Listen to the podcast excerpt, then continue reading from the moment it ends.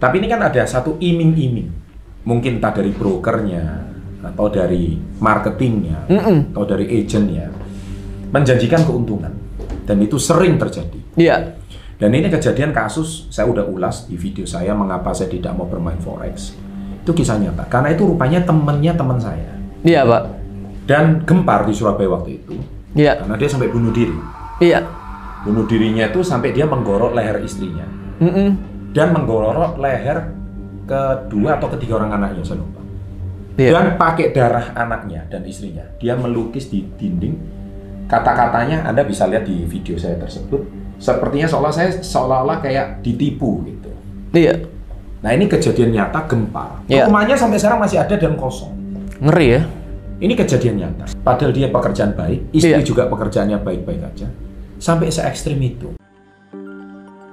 Welcome to Success Before 30 Level Up Podcast. Hari ini saya kedatangan tamu istimewa. Beliau adalah salah seorang pakar finansial milenial lah. Namanya Bro Rian Filbert. Apa kabar? Baik sekali, Pak. Thank you Nah. sudah diundang. Kita lepas masker dulu. Oh, Nah, siap. Oke, jadi pagi hari ini eh, senang sekali eh, kita bisa mampir.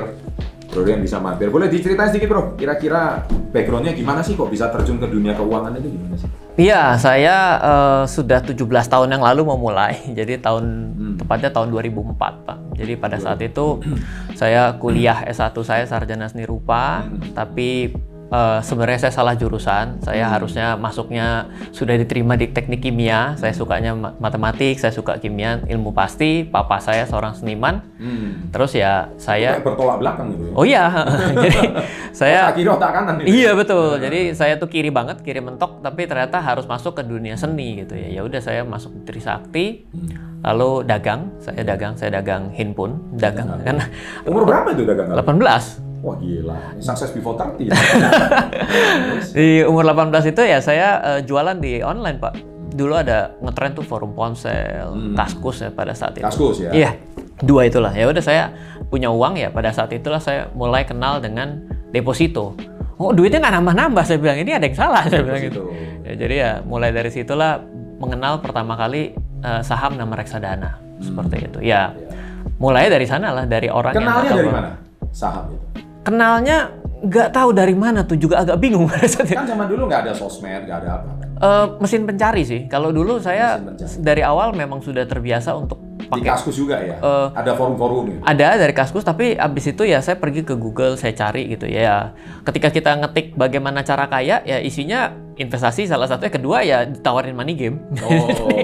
Jadi ya belajar mulai Ponzi dari ya. dari serabutan lah dari dari saat itu ya terus belajar ya sampai ngerasa bahwa kayaknya deposito ini kayaknya tidak memuaskan. Saya pergi Tidak ke memuaskan. saham dan reksadana pada saat itu. Oke, terus eh, akhirnya ditinggalkan HP-nya. Di lama kelamaan jadi saya pri- sebenarnya saya orang yang nggak suka dagang pak. Saya nggak suka jualan. Oh nggak suka? Nggak suka. Saya artinya kalau saya, saya pribadi, saya kalau nawarin barang ke orang ditolak, saya rasanya sebel. Sebenarnya. Jadi saya rasanya saya orang yang udah bilang, ini saya memang orang belakang, nggak bisa orang depan. Saya Iya, bilang iya, gitu. Ya udah jadi akhirnya seiring, untungnya online ya saya jualan, jadi sebenarnya kan nggak pernah ditolak gitu ya.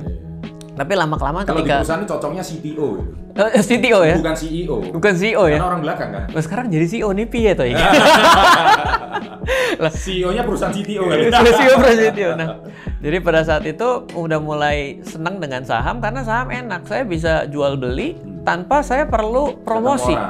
Yang penting nggak perlu promosi, Pak. Nggak perlu promosi. Saya bilang jual harga 1.200 ya silakan ambil 1.200. Nggak perlu saya harus bikin iklan.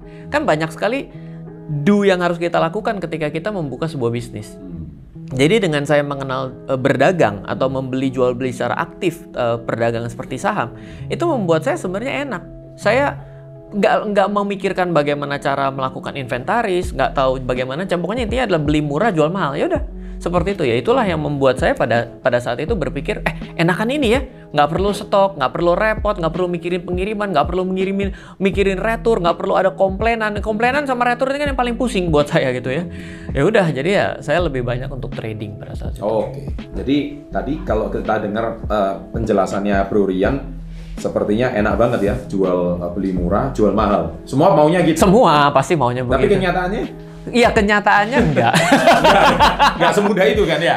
Iya, nggak semudah itu. Tidak. Semua teorinya gitu. Hari Yes, ini kita yes. beli mahal, besoknya lebih turun lagi. Betul. Nah, itu kita itu yang menarik. paling murah, paling dasar, besoknya Besok lebih turun lagi.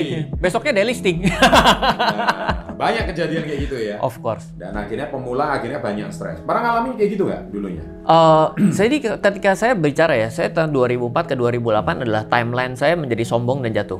Sombong dan jatuh. Eh, jatuh, Boleh ya, diceritain oke. sombong se- before 30-nya gimana? Di 2004 2005 saya bilang trading tuh enak ya kan. Makanya ketika pada saat itu saya juga punya penghasilan dari dagang lumayan. Saya satu bulan pada saat itu usia 18 tahun belum punya tanggungan apa 30 jutaan sebulan. Pada saat itu Umur berapa itu? 18. Oh iya sombong amat itu. Sombong banget gitu ya. Jadi Makanya belagunya beli apa? Oh, belagunya lebih hebat lagi kalau ditawarin part time sama teman saya gitu. Part time yuk, dibayar berapa? 400 ribu. 400 ribu. Sorry deh, ya kan? Kenapa? Nggak cukup buat Iya. makan gue cie, sombong ya. Pokoknya kelihatan lah muka-muka sombong sampai hari ini masih kelihatan. Jadi pada saat itu saya trading enak ya kan begitu. Dan pada saat itu market itu nggak perlu orang pinter pak. Market bullish itu nggak perlu orang pinter. Dipencet apa pun gampang naiknya. Salah beli naik. Salah beli. Salah beli naik gitu. Market itu kalau lagi bullish kayak begitu. Nah begitu tahun 2008 saya itu karena menggunakan ilmunya separuh, gado-gado, ya kan, ngadopsi sana sini, denger sana sini, Belajarnya di mana? Banyak belajar. Oh kalau dulu buku pak, Kan sekarang YouTube du banyak ya yes, edukasi ya. dulu buku, Buku. buku. Jadi ke perpus ya. Oh, enggak, cari-cari di uh, online. Cari, oh ya, ini ada yang Beli dari bagus. luar Amazon gitu. Nah, dulu juga masalah Pak, antara beli sama separuh nyolong. Oh. bajakan lah. Karena pada saat itu ya kita sebenarnya pada waktu pertama kali kita belajar ya, kadang-kadang etika itu belakangan. Yang penting ya kita belajar, kita tersampaikan apa yang kita mau. Pernah ikut kursus atau Oh, kelas gitu? berani, saya berani bayar. Berani. Jadi memang yang membedakan adalah banyak orang yang tanya gitu ya ke saya pada hari ini, Ren, bagaimana cara trading yang baik? Bagaimana cara investasi yang baik? Ya jawabannya belajar. Hmm. Belajar mana? Makin mahal makin bagus. Kenapa? Kalau mahal, Anda pasti berusaha untuk selesaikan. Saya hari ini pun hari ini per saat ini saya lagi ngomong ini saya lagi ngambil Hyperledger Fabric Administration. Itu untuk kursus eh, untuk eh, khusus mengenai blockchain tapi yang eh, bukan yang eh, permission eh, permissionless ya tapi harus yang permission blockchain. Saya belajar sertifikasi. Hmm. harga jutaan bayar. Iya, iya. saya nggak pernah takut gitu. Dari dulu memang begitu juga gitu. Tapi kembali lagi ketika saya di 2008 itu saya kejebak nggak bisa exit. Uang sudah di dalam semua nggak punya duit lagi karena saya nggak punya source of income Karena yang lain udah, udah harga paling dasar gitu ya. pada hari itu saya strategi dibalik biasa ngide pak jadi ngambilnya adalah eh, buy high sell more high Hmm. kan strategi dagang itu kan adalah beli murah jual mahal strategi kedua itu adalah beli mahal jual lebih mahal lagi Kok tahu kalau itu mahal atau murah? Nah, pada saat itu biasa Pak mengandalkan technical analysis. Hmm. Jadi saya ini kan orang yang punya katanya jago ngitung, punya ilmu pasti ya kan kan jur- jurusannya IPA ya kan.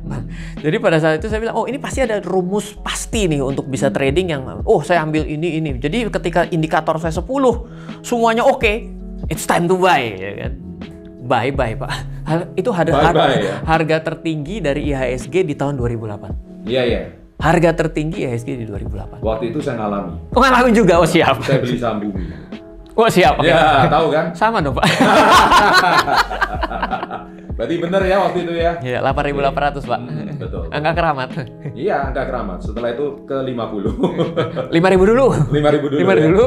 Standby situ turun 4.000. Sekarang ya gocap Jadi 10 indikator masuk semua. Indikatornya entry semua Pak. Di pada hari itu. Ya, jadi kalau dibilang apakah pernah mengalami kerugian, ongkos belajar paling bagus itu sebenarnya bu, saya tidak rugi ya di, di saham tersebut. Saya nggak berani ngomong kadang-kadang karena terbiasa ngomong di regulator gitu ya. Nggak boleh ngomong emiten ya? Nggak boleh ngomong emiten. Jadi Di ketika channel saya nggak apa-apa. Oh siap, oke baik, oke. Jadi waktu dia bounce back ke 2000, saya berhasil exit, tapi dengan averaging down 25 kali lipat. Hmm. Averaging down 25 kali lipat itu menurut saya, itu saya sudah melakukan tindakan spekulasi dalam hidup saya. Hmm. Karena akhirnya kita bertaruh pada satu titik adalah jadi cacing, jadi naga. Ya di situ tindakan spekulasi sedang terjadi, bukan perdagangan lagi. Kapok nggak waktu itu?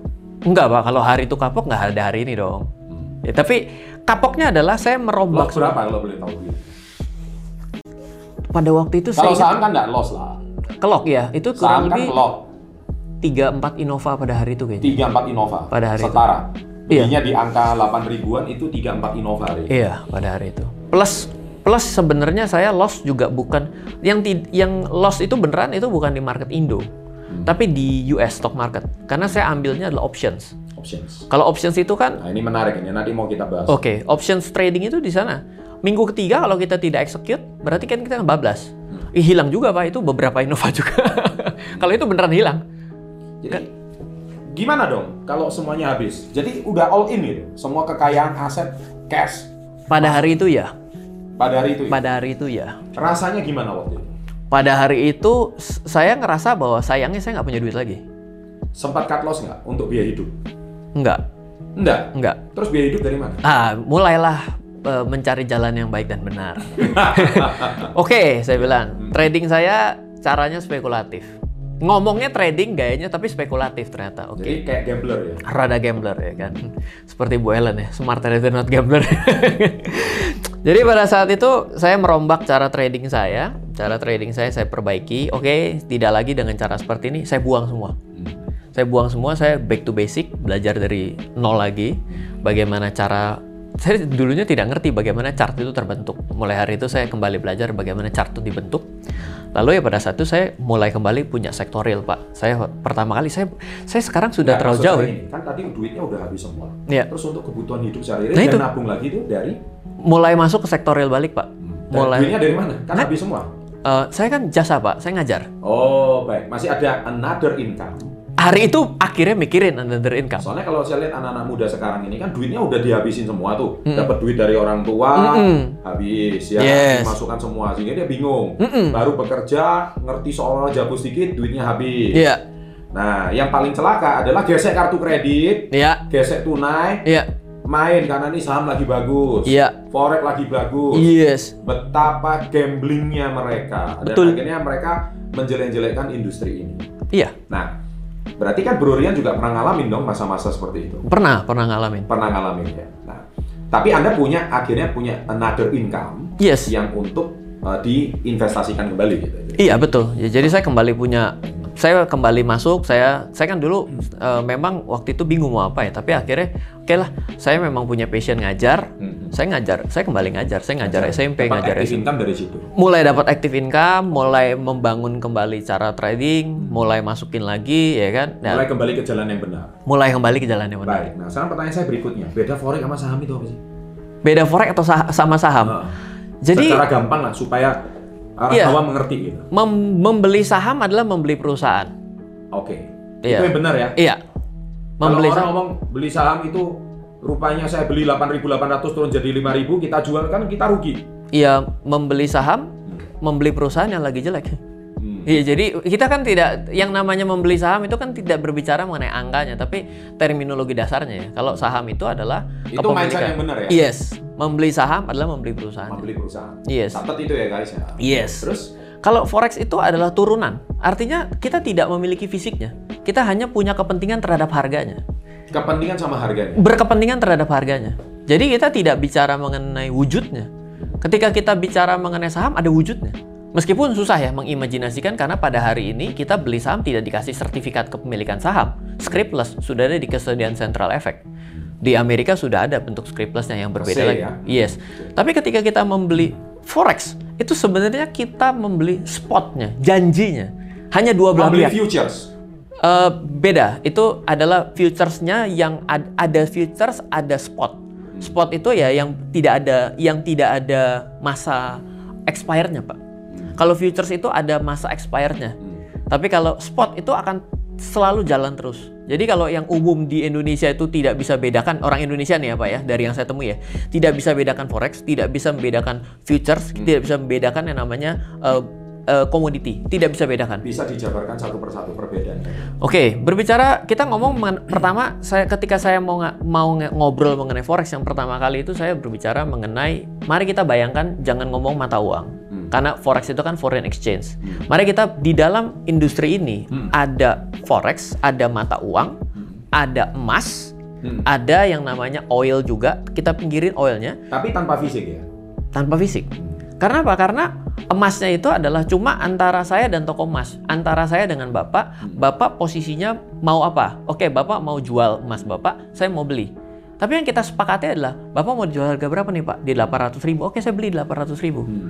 Ya kalau naik berarti 800 menjadi 850 saya untung, 800 menjadi 850 bapak rugi. Kenapa? Karena bapak sudah jual kepada saya. Ya. Karena kita bicara spot.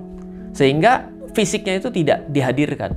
Hmm. Tapi kalau kita bicara futures, saya akan saya dia akan ditanya sama Bapak, "Oke, Ryan mau beli? Oke.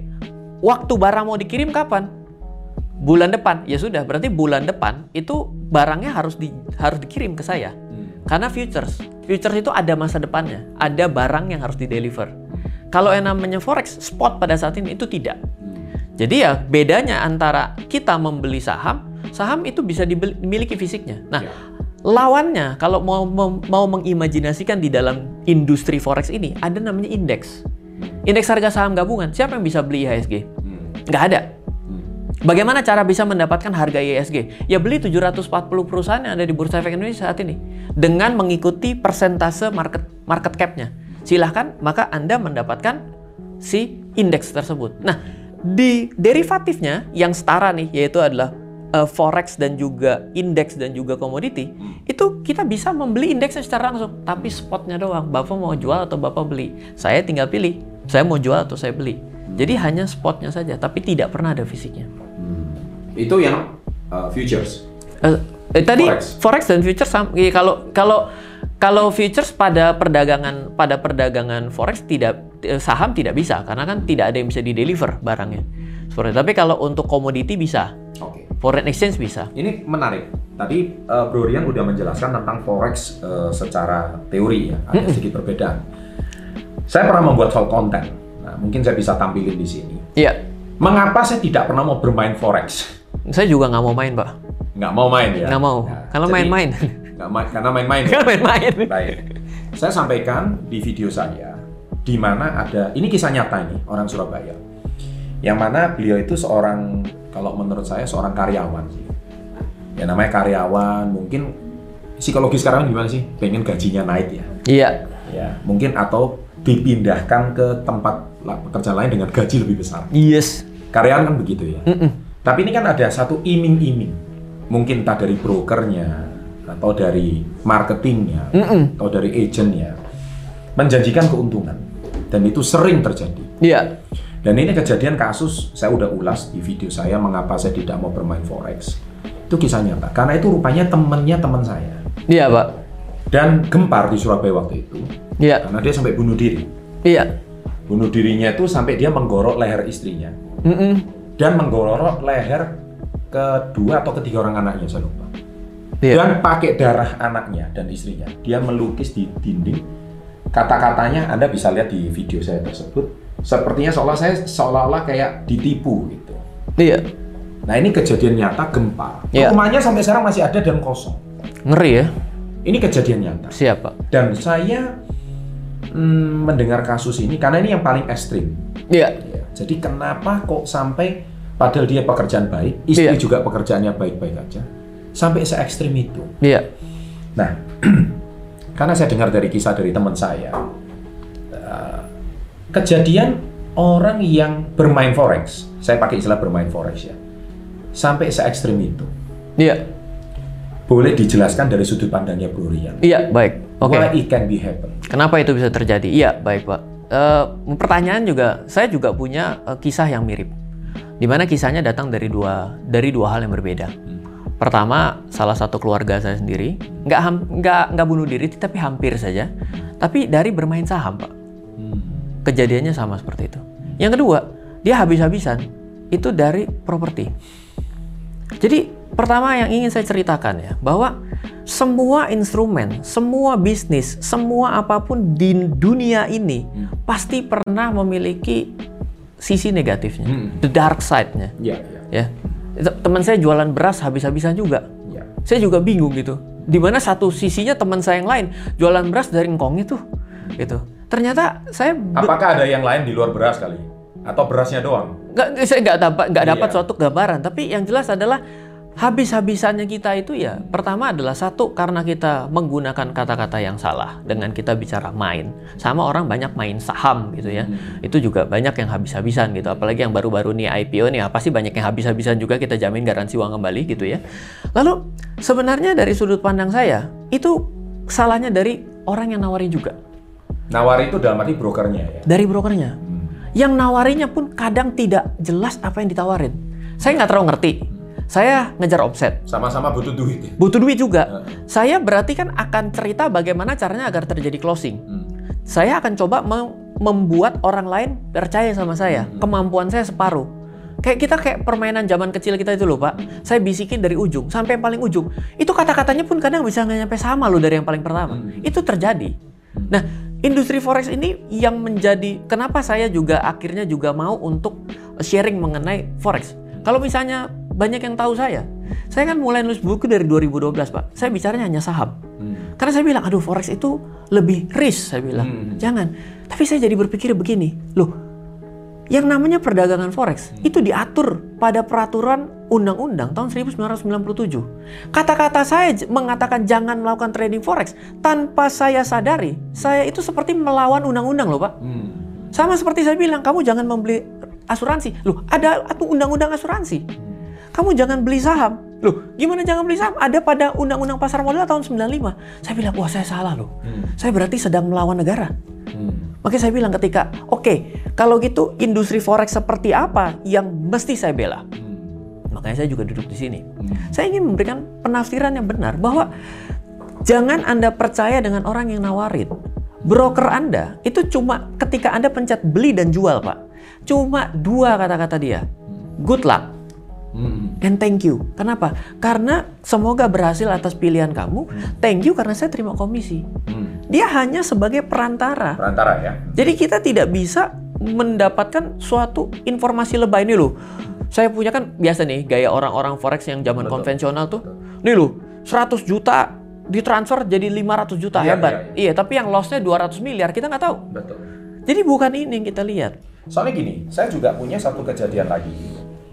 Ini teman baik saya. Dua orang. Teman baik saya waktu kuliah. Lama nggak telepon. Teman kuliah kan. Jadi udah ke kepisah sekitar hampir 15-20 tahun lah. Terus tiba-tiba eh, WA atau zaman dulu BBM. Mm-mm. Dia bilang, Chan ada waktu nggak? Mm-mm. Siapa kamu? Saya teman kuliahmu yang namanya. Oh, lama nggak jumpa. Kenapa? Aku mau sharing, mau curhat ini. Saya tanya, mau curhat kenapa? Saya kemarin kan kamu tahu sendiri, saya kerja di perusahaan forex, Mm-mm. futures. Mm-mm. Saya lagi-lagi forex ini, lagi-lagi futures ini. Pantesan anti banget lah ya. Iya. Siap, oke paham. Kenapa kok kayaknya ini ini barang apa sih saya pikir ini setan dari mana gue pikir. Kan ini temen. Terus dia konsultasi ke saya. Can aku ke psikolog. Anakku dua. Saya kemarin habis ngilangkan duit orang 4 miliar. Habis ngilangkan duit orang 4 miliar. Jadi ketahuan kalau dia ini broker kan. Iya. Terus saya tanya, problemnya di mana? saya setiap hari dikejar-kejar orang. Saya stres. Memang sih, secara klausa asal usul itu kan Iya, dia mencet. sering kali itu kan kalau kalau eh, memberi pertanyaan itu kan harus jelas itu pertanyaannya. Hmm. Semua klien berkata iya gitu. Kamu yakin ini iya gitu. Hmm. Pertanyaan kedua, kamu ya ini kalau broker forex pasti ngerti lah. Pokoknya intinya pertanyaannya orang itu selalu klien disuruh jawab iya. Dan atas dasar hitam di atas putih itu, Iya. maka perusahaan nggak bisa dituntut. Nah itu pinter-pinternya perusahaan forex. Iya. Saya, Saya juga ngomong- iya nih barusan. Iya, siap. Saya akan ngomong apa adanya. Iya. So ini kisah nyata. Sehingga ada 10 atau 11 pertanyaan yang sudah ada KPI-nya. Jadi dia akan bertanya persis seperti itu dan klien ya istilahnya ya mungkin kondisinya kayak gimana semua jawabannya iya. Dan nggak ngerti pula. Dan nggak ngerti apa yang dia tanda tangani itu. Iya. Nah dia bilang hubungan saya ini rusak. Paham, Pak. Nah jadi secara nggak langsung di image saya perusahaan forex ini nggak mau tahu antara hubungan pertemanan broker dengan customernya. Kamu mau rusak, mau bunuh diri, mau bunuh-bunuhan, I don't care. Saya pikir kejem bener ini perusahaan forex. Iya, Pak. Nah, saya kembali bertanya. Jadi teman saya, teman baik ini datang dengan wajah yang sangat hopeless. Terus saya harus bilang apa? Saya nggak tahu apa-apa, dia datang curhat. Iya. Dan untung teman saya ini akhirnya selamat. Iya. Dan akhirnya sampai detik ini dia nggak nyentuh lagi dunia forex. Iya, Pak. Sampai detik ini. Itu baru kisah kedua. Jadi Iya. tadi kisah pertama.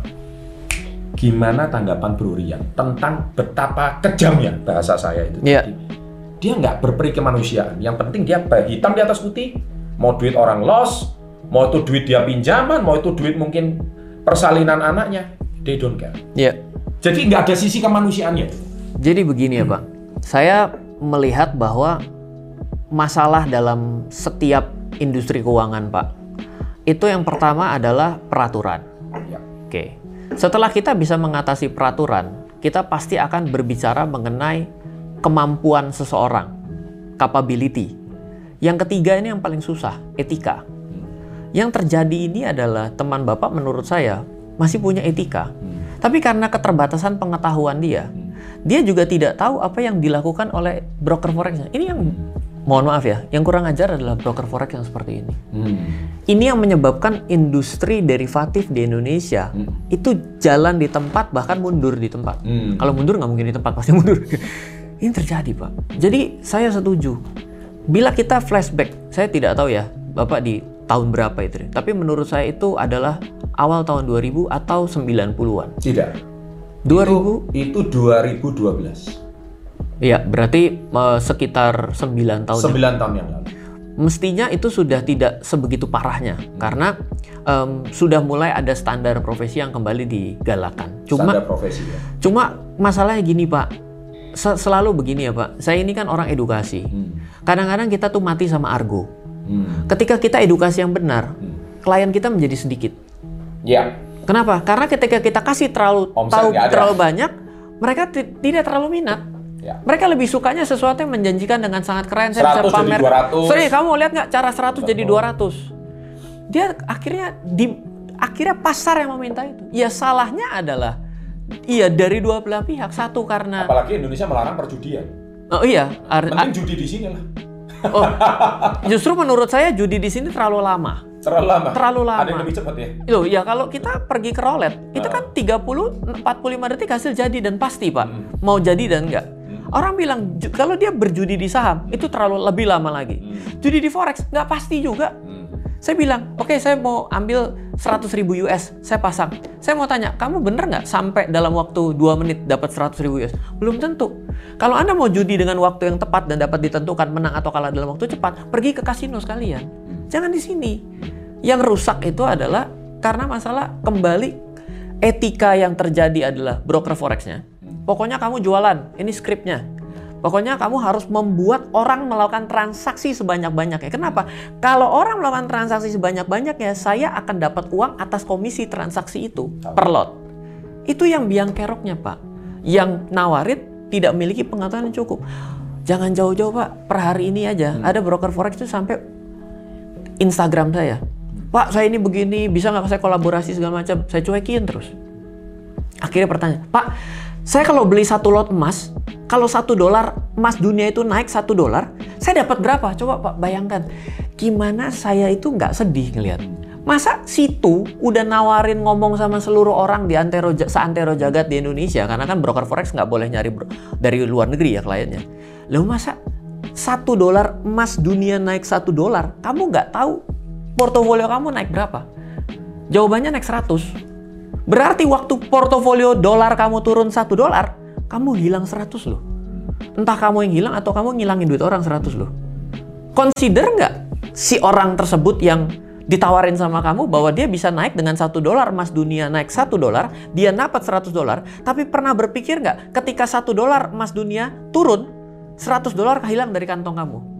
Dan kalau uang kamu cuma 1000 dolar, emas dunia cukup turun 10 dolar saja, kamu sudah bablas. Jadi kalau 4 Capital gain-nya hilang. Oh enggak pak, modalnya hilang. Modalnya hilang. Modal. Loh kok Ryan? Kenapa begitu? Begini. Saya, dalam instrumen investasi, saya belajar instrumen investasi, Iya. all instrumen, you name it, saya bisa sebutkan penjelasannya. Tanpa bermaksud sombong, tapi saya 17 tahun itu saya berusaha untuk nyari instrumen investasi apa sih yang paling aman di dunia. Jawabannya Iya. nggak ada, pasti ada resikonya gitu ya. Betul. Yang paling ribet nih, berbicara mengenai investasi sektor real, sebenarnya adalah properti. Kalau ngutang, Kalau ngutang. kalau ngutang. Itu yang beresiko ya. Kenapa? Blind spotnya banyak loh pak. Satu, emang pernah tahu ada hak tanggungan? Nggak tahu. Tahu nggak harus bayar asuransi? Nggak tahu. Tahu nggak kalau harus perlu yang namanya maintenance? Tahu nggak perlu bayar PBB? Tapi kalau hak tanggungan kan kita tidak pasti kan akan kena kalau KPR. Secara otomatis. Itu pemula nggak tahu. Ya. Itu bahaya. Nah, sesuatu yang terlihat gampang hanya beli dan jual. Kalau properti atau kita simpan mendapatkan rental fee. Di forex yang paling bahaya di derivatif adalah forex. Kenapa? Beli dan jual segitu gampang. Saya ingat banget Pak, pertama kali saya tuh kenal yang namanya trading forex. Saya pergi ke daerah Kebon Siri.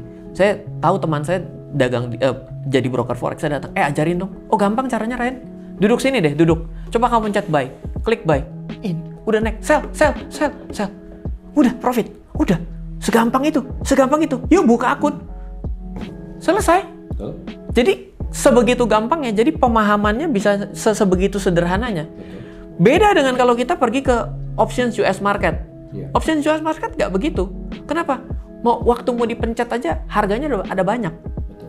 Membuat orang jadi bingung sendiri sebelum masuk. Jadi forex itu gampang naik, gampang turun. Tapi itu adalah peluangnya. Jadi kita ini harus tahu dulu si si barang ini tuh seperti apa berbahayanya dan apa peluangnya. Nggak mungkin sesuatu yang ber- berbahaya tanpa ada peluang nggak mungkin. Nah, tadi Brilian berkata tentang betapa gampangnya naik dan betapa gampangnya turun.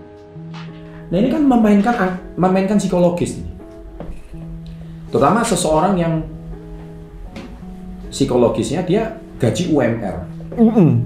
Apalagi zaman sekarang, Iya. mudah banget. Kemudian akses membuat rekening saham begitu mudah, membuat rekening Forex. forex juga gampang. Informasi tinggal googling aja keluar semua video YouTube-nya. Yes. Tapi dia tidak dipandu. Dan mana kita tahu bahwa ceruk market yang paling besar itu adalah pemula. Iya. Nah, apalagi dengan kegampangan itu tadi. Kalau saya tahun 2012, yang mana teman saya itu udah jadi broker di situ itu yang saya tahu. Mm-mm. It's more than 10 years. Dan dia masih bisa di tahun ke-10. Berarti kan dia udah cuan banyak nih 10 tahun ini sebagai broker. Iya. Tapi kenapa di akhir tahun ke-10 dia datang ke saya Iya. dan mengeluh seperti itu? Saya bilang waktu enaknya lu nggak cari gue. Gitu. Iya. Sama kayak Susahnya kok saya dijadikan psikolognya psikolog gitu. Kamu udah ke psikolog udah mentok akhirnya ke saya. Siap. Dan kenapa dia trust sama saya gitu. loh. Iya. Yang mana konon saya bukan ahli forex. Iya. Saya juga nggak pernah berminat bermain forex. Yes. Saya juga nggak pernah melirik karena informasi yang saya terima seperti kayak gitu semua. Saya bilang daripada lu gitu mending judi bola sekalian aja ke kasino Hmm, jangan. 90 menit jadi. Jadi kan Udah pasti ada jawabannya. Capek gitu kan. Nah, itu belum selesai kelar. Another my best friend datang lagi ke saya. Jadi ketiga nih. Ketiga. Siap. Anak dua digandeng. Cewek. Jalan-jalan di mall. Cowok. Tem- Teman saya cowok. Oke. Ya kan? Udah punya dua anak digandeng gini nih. Chan mau pinjem duit dong. Temen lama nih. Mm-mm. Eh, dia pertama nggak ngomong pinjem duit, dia pertama ada kerjaan nggak? Gaji 5 juta aja sebulan. Saya butuh duit untuk makan anak. Loh, bukannya kamu itu dulu kerja di broker perusahaan forex itu? Iya. Terus dia bilang, iya, nggak pasti. katanya. Loh, kamu bilang gimana sih? Udah 10 tahun lebih di sana, berarti 10 tahun ini kamu hidupnya gimana dong? Model-modelnya kayak Bro Rian gini, seorang introvert, pemain di belakang layar, analitik gitu ya. Tapi dia benar-benar hidup gitu loh. Tapi terakhirnya ujung-ujungnya minta kerjaan sama saya. Saya sampai berpikir, ada apa? Ya kayaknya ini pekerjaan sudah nggak bisa saya kerjakan lagi. Ujung-ujungnya dia nggak curhat sedetail teman saya yang kedua itu tadi. Ngilangin duit orang juga nih. Ngilangin duit orang pasti. Iya. Jadi mungkin dia secara psikis. Jadi kembali lagi yang saya tadi kan Bro Rian ngomong soal etika. Yang saya pertanyakan adalah unsur kemanusiaannya. Kemanusiaan inilah akhirnya jadi bayangkan ya, kalau dia jalan itu bekas kliennya tuh ngeliat mata dia, lu belum balikin duit gue lo ya. Itu duit gue itu udah gue simpen dari kecil untuk tabungan anak gue sampai gue mau kuliah. Habis gara-gara gue percaya sama mulut lo. Nah, ini kan secara psikis. Iya. Kalau satu klien nggak apa-apa. Kalau seribu. Kalau puluhan itu gimana? Kembali lagi, yang saya tanya ini masalah kemanusiaannya. Gimana forex dari sudut pandang forex ini menjawab tentang masalah broker ini tadi? Iya Pak. Baik. Sebenarnya ya Pak, kita bicara mengenai kemanusiaan. Bisnis itu menurut saya semuanya itu hitam dan putih. Tapi kadang-kadang orang membuat jadi abu-abu. Kalau kita berbicara dengan sudut pandang broker, apa yang dia lakukan ketika dia melakukan suatu pelanggaran, misal ya, pertama adalah dia ngatur harga. Oh udah pasti itu udah hukumnya udah selesai. berarti dia sudah tidak mengikuti, berarti dia cheating, dia bermain curang. Tapi ketika dia itu melakukan suatu proses penawaran yang tidak dengan cara yang benar, itu juga jadi masalah. Dan pada akhirnya kalau misalnya dia sudah lakukan dengan cara yang benar, tapi ternyata masih terjadi kerugian, rasanya seluruh jenis kemanusiaan apa pun akhirnya kembali kepada si orangnya masing-masing. Jadi saya sih karena saya berhubungan dengan seluruh instrumen. Sebenarnya cerita seperti ini tuh memang banyak, tapi forex ini menjadi sesuatu yang ekstrim. Hmm. Kenapa? Saya juga setuju pak. Saya pergi sama otoritas jasa keuangan, Sabang sampai Merauke. Itu setiap kali saya sosialisasi, hampir dipastikan banyak orang yang datang pun tidak mengerti perbedaannya mengenai forex dan saham. Hmm. Masa dia bilang, Bu, saya ini mau minta pertanggungjawaban OJK. Sorry sorry, kok OJK ya? Eh, ibu emang apa? Eh, saya ini ruginya di pembelian emas. Kok jadi aneh gitu kan? Kita dari awal udah ngedengerin gini ini kayak salah. Bukannya ini bapepti gitu ya. Ini kok nah. Jadi mas masyarakatnya tidak paham, pelakunya tidak ada etika yang baik dan juga mungkin ada sesuatu yang fraud dari dilakukan oleh si brokernya. Jadi jembatannya ini memang harus di-upgrade dari semua aspek, Pak. Tapi sebenarnya ya, Pak, kalau Bapak bilang dengan yang namanya dunia online ini berarti menjadi ancaman, menurut saya enggak. Hmm. Kenapa? Senggangannya ya, yang biasanya ikut merusak itu adalah pihak ketengahnya ini loh, ikut-ikut nawarin. Itu tuh manas-manas untuk beli. Tapi ketika kita ketemunya dengan YouTube, ketika kita ketemunya dengan platform online trading kita, sebenarnya pemikiran kita tuh menjadi lebih objektif loh, Pak. Hmm. Oh, oke, berarti kita bisa melakukan sesuatu. Dengan adanya di online ini, sebenarnya industri forex ini sebenarnya bisa men- mengupgrade diri. Hmm. Dengan cara apa? Dengan mengonline trading kan. Karena kadang-kadang diojok-ojokin temennya itu lebih parah. Jadi nggak ada pihak tengahnya ya. Kalau misalkan saya mau menghindari broker, saya mau belajar langsung, harus ke mana? Iya, jadi kalau misalnya eh, kita ini mau belajar forex yang benar, yang pertama itu menurut saya ya, kalau kita di Indonesia, carilah broker yang memiliki lisensi dan terdaftar di dalam regulator di Indonesia di Bapepti. Hmm, contohnya? Ya, contohnya adalah saya pada saat ini itu bersama dengan Okta Investama Berjangka. Hmm. Jadi em, saya adalah brand Bisa ambassador. dipercaya nggak? Bisa dong, karena kan kita percaya bahwa sudah mengikuti compliance Bapepti. Hmm. Kalau misalnya situ dirugikan, langsung dispute saja langsung ke Bapepti. Hmm. Biar Bapepti turun langsung investigasi. Hmm. Karena pertanyaan gini, satu, Pak, perdagangannya diatur nggak? Hmm. Kalau menurut saya perdagangan nggak perlu diatur. Anda bisa bangkrut sendiri kok kalau Anda memang nggak ngerti. Hmm. Ya kan? Yang kedua, menurut saya, Pak, apakah ini nanti akan dibayar atau tidak loh? Kan sudah terjadi segregated account. Hmm. Itu sudah menjadi standarisasi di Terus Indonesia. kalau mau menghubungi eh, ke mana? Bisa coba buka di okta.id, octa.id. Informasinya mungkin ada di kolom deskripsi ya. Iya, oke, silahkan. Mereka kalau misalkan di situ. Oke, nanti kita akan lanjutkan dengan diskusi yang lebih menarik di topik berikutnya.